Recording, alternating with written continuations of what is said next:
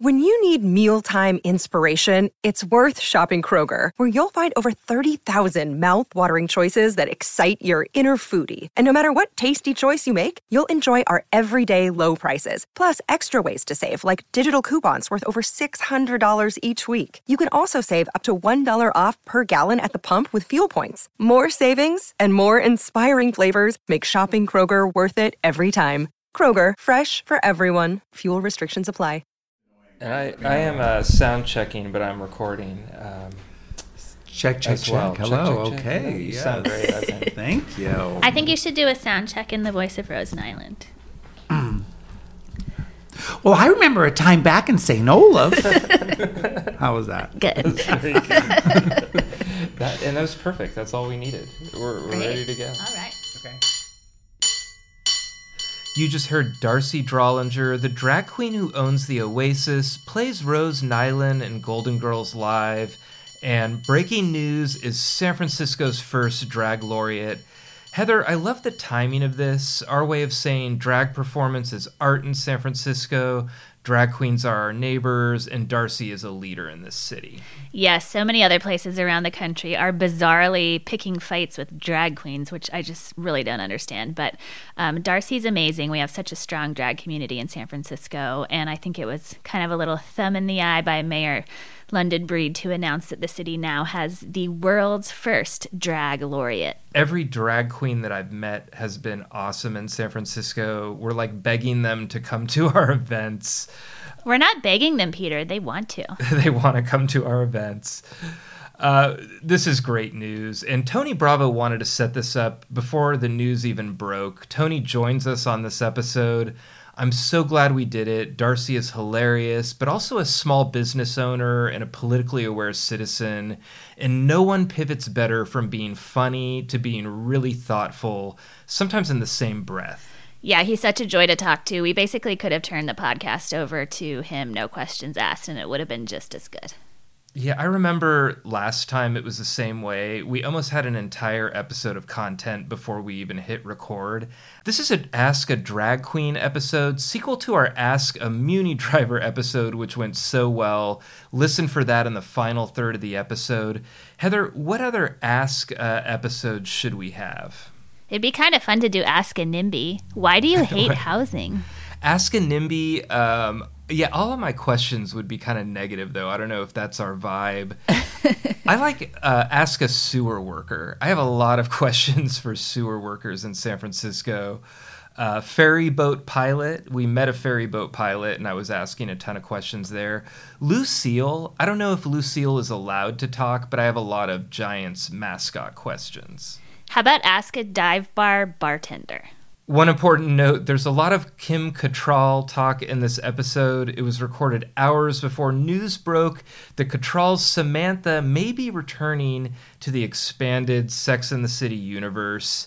There's no way I was going to cut it out, though, especially since D'Arcy gives the secret to the perfect drag Samantha voice. Yes, we asked D'Arcy, who has played Samantha Jones in Sex in the City satire shows at the Oasis and is doing another one um, soon, if he would play Samantha on And Just Like That on HBO. And he seemed open to it. Maybe Kim Cattrall's ears were burning because literally like an hour later, she announced she is going back. I think she was like, oh my God, D'Arcy could steal my role. I better do this. I still want D'Arcy to do it. Uh, D'Arcy Drollinger and Tony Bravo are coming up. I'm Peter Hartlaub here with Heather Knight, who is one half Carrie and one half Charlotte. That's true. I am one half Carrie and one half Charlotte. And I am 100% Miranda, and this is Total SF. Thank you very much.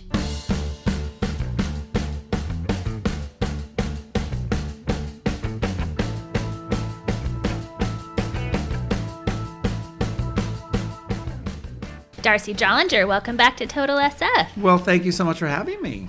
Last time we talked to you, we were on the roof of the Oasis Drag Club, and you were preparing for an emergency telethon to raise money to save the Oasis. Congratulations on not only succeeding in that endeavor, but now you have an even bigger announcement, which is that you've just been named by Mayor London Breed as San Francisco's first ever drag laureate. Ta-da! Huge news. Has it sunk in yet? Um, it slowly has been. Um, I think the whirlwind of press around it um, uh, that was- became global sort of made me realize it was a bigger deal than I had anticipated. And so I got really excited, but then it was the daunting task of actually being the first drag laureate. Oh, yeah, the then you actually have to do yes, it. I have to do it and figure out exactly what it is. You know what I mean? And it's one of those things because it hasn't been done before. It, it can be as much as I can make it be, and that is a exciting task. But it is also, you know, standing in a room full of every kind of paint and not knowing where to begin Uh-huh. painting. Yeah. Already we get the paint metaphors. What was a it, drag queen? Exactly. what was it like to apply for the position, and how did you find out you'd gotten the job? Well, you know, uh, they had sent out a, a, a press release about it happening, and of course, I looked at what the criteria was, and it seemed like it made a lot of sense. And it made more sense to me coming out of the pandemic and all of the community building things that had happened and that I had done during that time, it really felt like the trajectory was there. That was the next step for me. I will say that I had a number of my employees tell me, "Don't you dare apply for this! Don't add any more to our because job." you are so busy already." And um, but I did, and uh, then didn't really think anything of it. You know, you went through the whole process until uh, London Breed called me on my cell phone. Oh, she called you directly. Uh, yes. and what did she say? Well, oh, I, I, I gotta back that, back that up, back that up. I found out that I was in the top tier, and I had to go meet with um, London. Did you meet her in Breed. drag? Um, you know what? I was going to, but it happened to be two days after Heklina passed away. Aw. And they were like, "We'd still love you to come in. You don't have to be in drag." And I look back at that, and while we had a nice talk, and it was, you know, kind of fun and cool to be in the mayor's office and and talk with her, it, it's a real blur. I felt a little bit like a zombie. I was so numb at that point, um, and I can't quite remember all of our conversation. Um, but you know, I, I, I felt like it, it it went as well as it could have gone Well, in, in my obviously did. case. Yes, and then but then it was then a phone call and having the mayor call you on the, your cell phone was pretty cool. I'm hearing a lot about cell phones, but is there like going to be some kind of bat signal coming from City Hall? when they really need the drag laureate. What's the exactly. I, I love that. You So know, I will there be a bat one- signal, and what is the bat Well, signal? I, I guess that's the shape of a big wig. I don't know, or a I high, so, high heel lipstick. shoe. Guess it depends on what it is they need. It could be like color coding. It could be like a high heel is level one, a lipstick is level two. If you see a wig, There the city go. is on fire. Emergency. I'm, I'm just wig a- emergency. I'm just imagining you on the roof of the Oasis, and then she could just put the signal up into the fog. It's kind of perfect. Exactly. And then- and then I excuse myself from whatever I'm doing, and then you know turn around three times in a Wonder Woman sort of way, and boom, drag laureate to the rescue. All right, It drag should be a comic book. I love this. Oh, absolutely. Oh and I can't God. wait to see who Snax and everybody else in the usual Oasis gang is going to play. I love that. All right, now, Drag Laureate, I'm putting on my Rachel Maddow glasses Oh, because I'm going to ask you some serious policy stuff Oh here. Okay. Don't worry, you're, you're very smart, in spite of playing Rose Nyland. I have to ask, what is your plan for your first 100 days as laureate?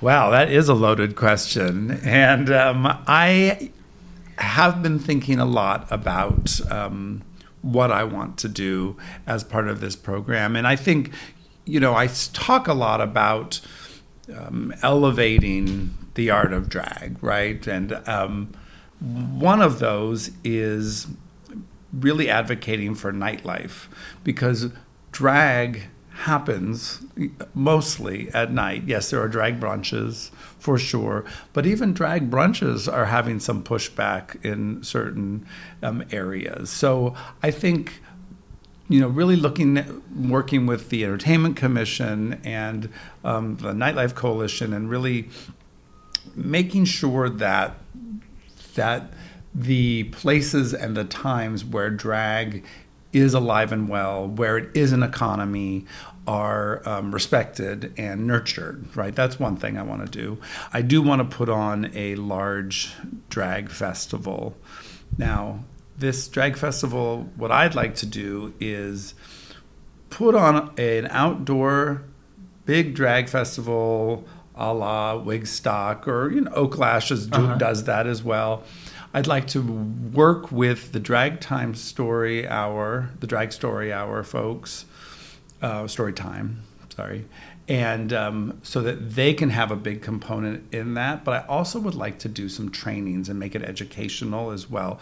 And I know this is kind of harsh to talk about sometimes, but it's reality. Like active shooter training? How do you mm-hmm. deal mm-hmm. with conflict? How do you de- deal with conflict resolution in drag in um, situations where people do show up with uh, with a weapon? Because here's the thing: sometimes those things may happen here, but they're definitely happening in places where there's open carry and things like that, and we may go to those places. Mm-hmm. I think that could be a festival that could happen on a yearly. Like I could start it but then it could be handed off to each drag laureate afterwards to continue to grow it and change it, give it themes. But the, the San Francisco could have something like that, I think would be really exciting. But That's one thing. Another oh. thing that I know, I, I, I know it's a bit of a pipe dream, and I don't know if it'll happen in the first hundred days, but I do have a dream, and that is to create a drag emporium in San Francisco. I feel like this is where we, we there should be a respectful yas. Yas. I in my fantasy world, and a lot of times I've noticed that fantasies do come true. Um, I would love to take the um, now empty Bed Bath and Beyond store on 9th Street and turn it into the San Francisco Drag Emporium to create. Um, small or large shops where people drag um, entrepreneurs could create everything from shoe stores to clothing stores, wig shops, makeovers. And I think not only would it be a great way for this community to um, make a living and make money, but it would be a great tourist destination. When everyone came to town, they would want to go to the SF Drag Emporium. I think sometimes where there's a necessity and um, people think that it's important in the community, we can make it happen. I mean, it's got to ha- take a lot of moving parts to make something like that happen, but that's another thing that I would love to do. I love this idea. And can we record a podcast with you in the SF Drag Emporium? Yes. and, and, and can the Drag Emporium be um, the top four floors of the Westfield Nordstrom? I would take that too if anyone's listening. it, it, was next door to where the Emporium itself used to be. You was yeah. a San Francisco native, probably remember the carnivals and uh, the very dome. accessible by BART. You, you know, and I think that would be a great way to save that mall, which everyone's so scared about it feeling like a ghost town in there. Think of the glitter and the sparkle Absolutely. and the joy you know, where you walk in and I will survive. And just pump through and the. And then you need um, to paint the outside. It's kind of dreary looking. Yeah, okay. Yeah. Pink. Yeah. Okay. Sure, sure. The only other solution to that mall, I think, is to let Peaches Christ take it over and have it be an actual ghost mall with, like the attraction at the Mint. I think no matter what, drag is going to save the city. I think I think drag oh, will save the city. Drag will save drag the will city. Save. I've, so. I've got to ask your your drag mall proposal, especially, sounds like it's responding to some of the very real things going on up to the minute. Uh, especially the issue of retail closures and real estate vacancies. How much do you see the role um, having to respond kind of in the moment to some of these, uh, let's call them crisis situations in the city as they develop? Well, I mean, I think that I have a lot to say about a lot of things, and this gives me a platform. and being being a business person and an entrepreneur and a drag performer, I I do straddle a lot of different worlds, and um, I, I, do think that uh, I would love to be able to add my voice to the conversation around a lot of these things. And I mean, frankly, the only way we're going to make brick and mortar work again is if we all make the decision mm-hmm. to shop at brick and mortar but we have to have the avenues to create the stores that's why talking about like the drag mall for example there is no big shoe store where you can go try on a whole bunch of shoes if you're a drag performer. You can go to Cliffs and they have like four different styles and that's it. And they may have your size and may not. But what if you could have an actual store that sold that and everyone agreed, we're not going to buy our shoes online anymore. We're not going to go to pleaser.com. You may sell all pleasers, but we're going to go to your store and we're going to buy it. And if everyone in the community said, "I'm going to open this store. This is the store we don't have anymore," and everyone's you know spending money on Amazon, and we all made the decision to go there. I mean, Cole Hardware is closing. That should not close. And if everyone said right now, today, we are going to not buy anything on Amazon that you could buy at Cole Hardware and go to Cole Hardware, yeah. Cole Hardware will not close. But we're not doing that. And so I think collectively you know, we're not all going to make that decision together, all of San Francisco, but communities within San Francisco can make that decision. What was your initial reaction to the LA chapter of the Sisters of Perpetual Indulgence being disinvited, then reinvited by the Dodgers? I'm curious what you thought about it, but also um, what you think long term with corporations and how they're kind of weighing these things the way they are. Dodgers suck. No, I'm kidding. I'm True. no, I, I have. I have That's the title of the episode. we actually just did a fact check on this. D'Arcy is factually accurate. so, yeah, you know, as a San Francisco native, I have to love the Giants and I have to hate the Dodgers, and this is just the final nail in their coffin. I mean, it was just outrageous and so sad that they did that. I love that the power of the gay dollar could match or even trump the power of Trump, so to speak. yeah, exactly. of this, you know, right wing religious dollar that was um, threatening them. Um, I do think that. Um, you know, we have to be applauded for changing their mind. And if we don't applaud people for changing their mind.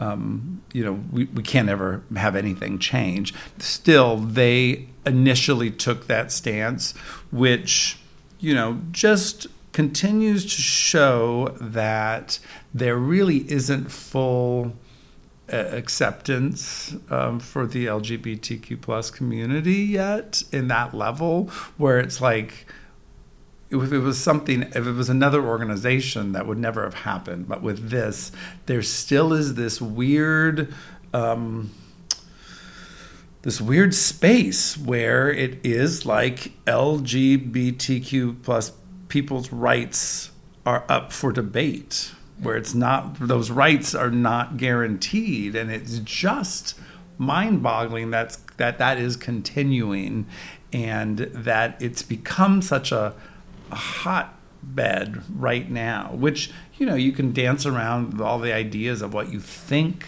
like why you think they're doing that, right? Is it a smokescreen because they don't want to deal with gun control? Is it a smokescreen for the Catholic Church who's actually being the groomers for so many of these poor kids?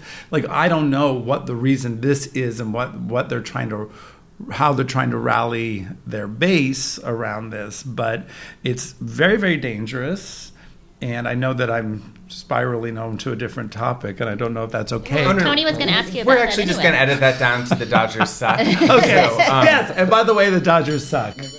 We'll be right back after this short break. Another day is here, and you're ready for it. What to wear? Check. Breakfast, lunch, and dinner? Check. Planning for what's next and how to save for it? That's where Bank of America can help. For your financial to-dos, Bank of America has experts ready to help get you closer to your goals. Get started at one of our local financial centers or 24-7 in our mobile banking app. Find a location near you at bankofamerica.com slash talk to us. What would you like the power to do? Mobile banking requires downloading the app and is only available for select devices. Message and data rates may apply. Bank of America and a member FDIC. No, but D'Arcy, it's um, you bring up something that you and I have talked about quite a lot in our reporting about drag at the Chronicle. Uh, the very real dangers that are facing the community. Um, there have been interruptions of drag story hours uh, here in the Bay Area. There are, at the moment, 14 states considering bans on drag performance. That's in addition to the Tennessee HB 30 ban, which passed.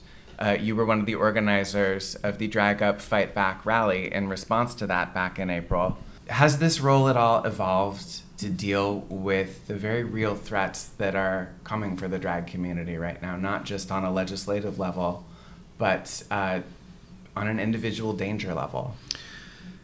I mean, yes. Running a large drag club um, has m- forced me to deal with this uh, uh, on a pretty much minute by minute basis. Um, I remember when the metal detectors went in; it was fall yeah, of last year. We had to, you know, when you see you see communities and bars and show spaces like ours you know, where people are getting shot and killed, it suddenly, you know, I, I, applauded my staff for even wanting to come to work the next day. So, A, I do it to protect them, but I also do it to protect the performers and the audience, you know. But I mean, that is really a sad state of affair when, when, you know, what we're doing is entertaining people.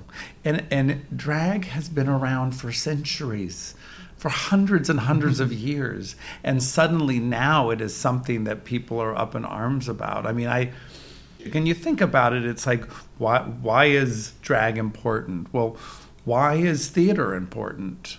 Why is dance important? Why is film important? Why is fine art important? It's another art form. And until people can recognize it as truly as an art form, and I see it, it is truly an art form. What we are putting on the stage at Oasis is art. And to have people question it and not see it that way is another part of the tragedy around what's happening. My, my job, and I really saw this during the pandemic when things fell apart, like my job in this community, in society, is to entertain, to keep people's spirits up. Mm-hmm. And I don't want to spend all my time fighting for the ability to entertain, but not entertain and not sparkle.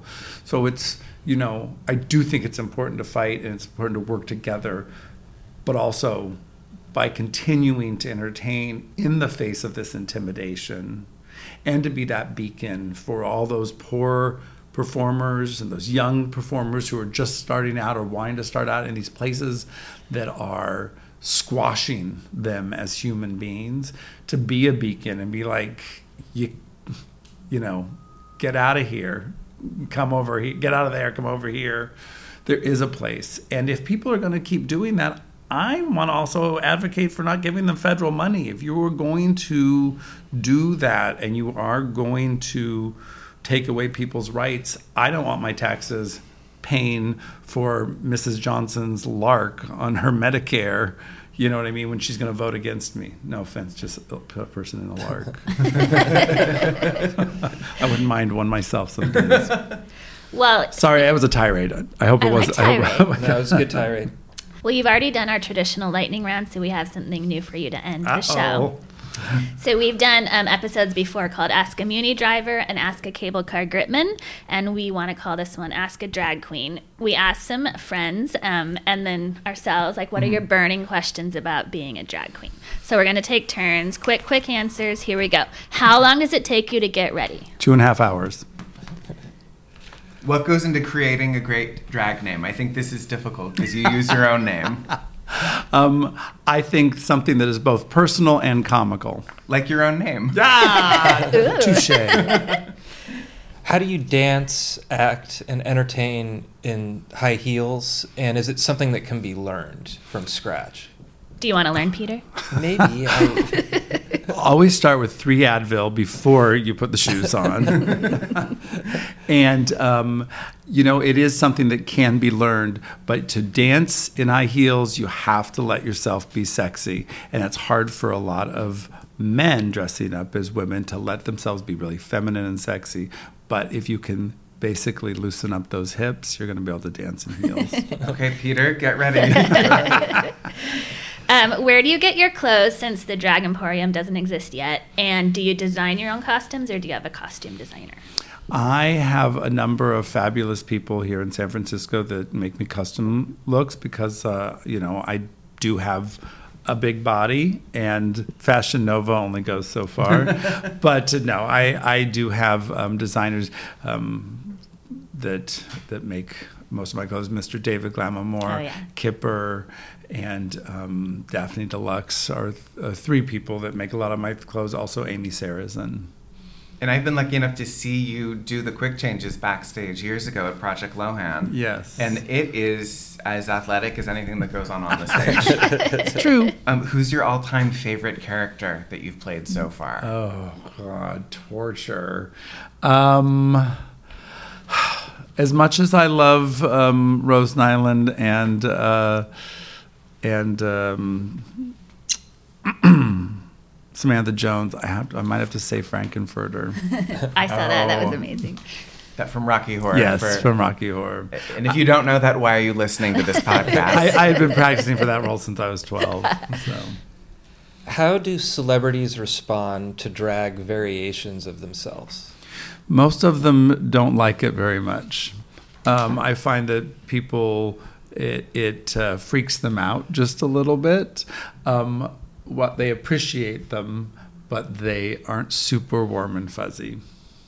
That's disappointing. Um, you know, I think actually I'll take that back. If you're doing a character they played versus you, right? Like, like Cher didn't doesn't love Cher impersonators that much. you would know you hosted her a few years ago. Yes, she wouldn't let Chad Michaels backstage. So um, oh, oh, the tea is piping hot, drag laureate Mother Dear. Wow. Okay, so for those that follow Drag Race, that's pretty. That's big news. Um, what goes into a good Samantha Jones from Sex and the City impression? And would you replace Kim Cattrall on And Just Like That because it sucks without her? First of all, the best way to learn how to do a Samantha Jones impersonation is to watch the cartoon Snagglepuss. really? Snagglepuss basically talks just like Samantha Jones, right? But with like a little list. The door's open. It's ajar even. Honey, please. I'm, Snagglepuss is Kim Cattrall. It's delicious. I'm never going to watch either of those shows the same way. Again, I'm going to expect Snagglepuss to go to brunch and Kim Cattrall to drop an anvil on someone's head. Exactly. So Snagglepuss should join the cast of just like that. Um, I no, of course I want Samantha to come back, and you know we are doing Sex in the City again, and it's coinciding with the second season of and just like that. And I think we're gonna play like maybe the show's gonna open with just three of them, and I'll show up and they won't talk to me. we're gonna play with some ideas. Maybe there'll be a Peloton bike somewhere. I don't know. Well, I have, a, I have another drag laureate question. Do you know where you are on the order of succession at City Hall? How many heartbeats? Yeah, how many heartbeats are you away from running the city? Well, um, I don't know. I don't know that question, um, and um, I, uh, I'm I, I'm prepared at any moment, like, like a good drag queen, to um, have to have to you know um, take the take the reins, so to speak. Uh, I don't want anyone to die, but I do think you should be mayor for at least like It a doesn't week. have to be a death. The mayor like leaves and goes overseas and, and appoints a mayor for the day. That Exactly. happens. I kind of would like to see you and uh, Tongo Eisen Martin, the poet laureate, together in some kind of a Mad Max co-ruler Thunderdome situation. oh, I like that. Yeah. I like that. I mean, you, You know, would be the Tina Turner, obviously. obviously. Um, I don't know where I where I am there, but I, you know, I would.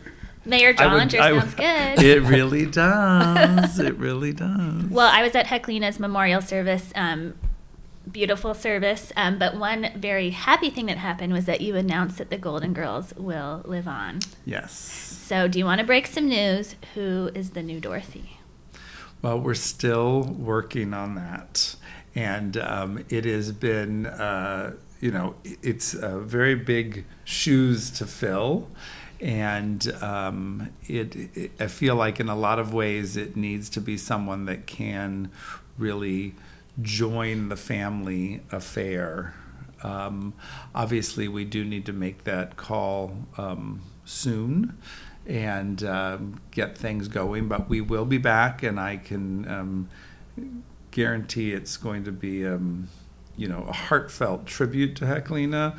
But I, I do think um, from uh, some of the conversations I've been having, I think that it's going to be a nice surprise. Ooh. Might we get a reality show? Like, who wants to be the next Zbornak? I think I think the the, the Finding Dorothy um, um, reality show. Everyone's be- a friend of Dorothy. Would be great. But do you want to be the next Dorothy? Exactly, exactly. but we had talked a number of times, you know, joking as a whole, like about as a whole group about. Um, as uh, it, that the show had become bigger than all of us at this point, you know, and it's just going to keep going and going after all of us are gone because, you know, it really is one of those things that is feels like all these, you know, young people, like these 20 year olds or the, the kids that come see it, are like all going to grow up and they're going to want this tradition. And I think this is going to be, you know, I don't know who, uh, forgive me for not being smart enough to know who. Um, did, who wrote the Nutcracker or who created the Nutcracker? But um, Tchaikovsky. Tchaikovsky wrote the music. Thank yeah, you. Based there we on a go. Russian fairy tale. Okay. Well, that keep, they're, they're not alive anymore, and it keeps going. Yeah. So I think the Golden Girls live. I didn't know either. D'Arcy. Okay, thank you. I feel It's okay. I, I don't feel so bad now. I gotta go. Well, thank you so much for having us. Can you send us out to with either the voice of Rose or Samantha? It's your choice. I think we can all join in now that we've had this. Samantha lesson. exactly. exactly. Um, oh, honey, I've had such a great time on this podcast. We've got to do it again. How about lunch at Samba? Let's go. Thanks, D'Arcy. or should I say drag laureate? Oh my god. Oh, it's contagious. No. mayor. Exactly. drag queen, drag laureate, even. No. well, thank you so much and congratulations again. Thank you so much for having me, and I hope I didn't talk your ear off. We You love were you. awesome. I've It got earrings on. Oh. Thank you. That was awesome. Thank you for listening to the San Francisco Chronicle. Our music today is from the Sunset Shipwrecks, Castro organ player David Hegarty, and cable car bell ringing from eight time champion Byron Cobb. Support Total SF in the newsroom that creates it by investing in a digital Chronicle edition. It's less expensive than you think at sfchronicle.com slash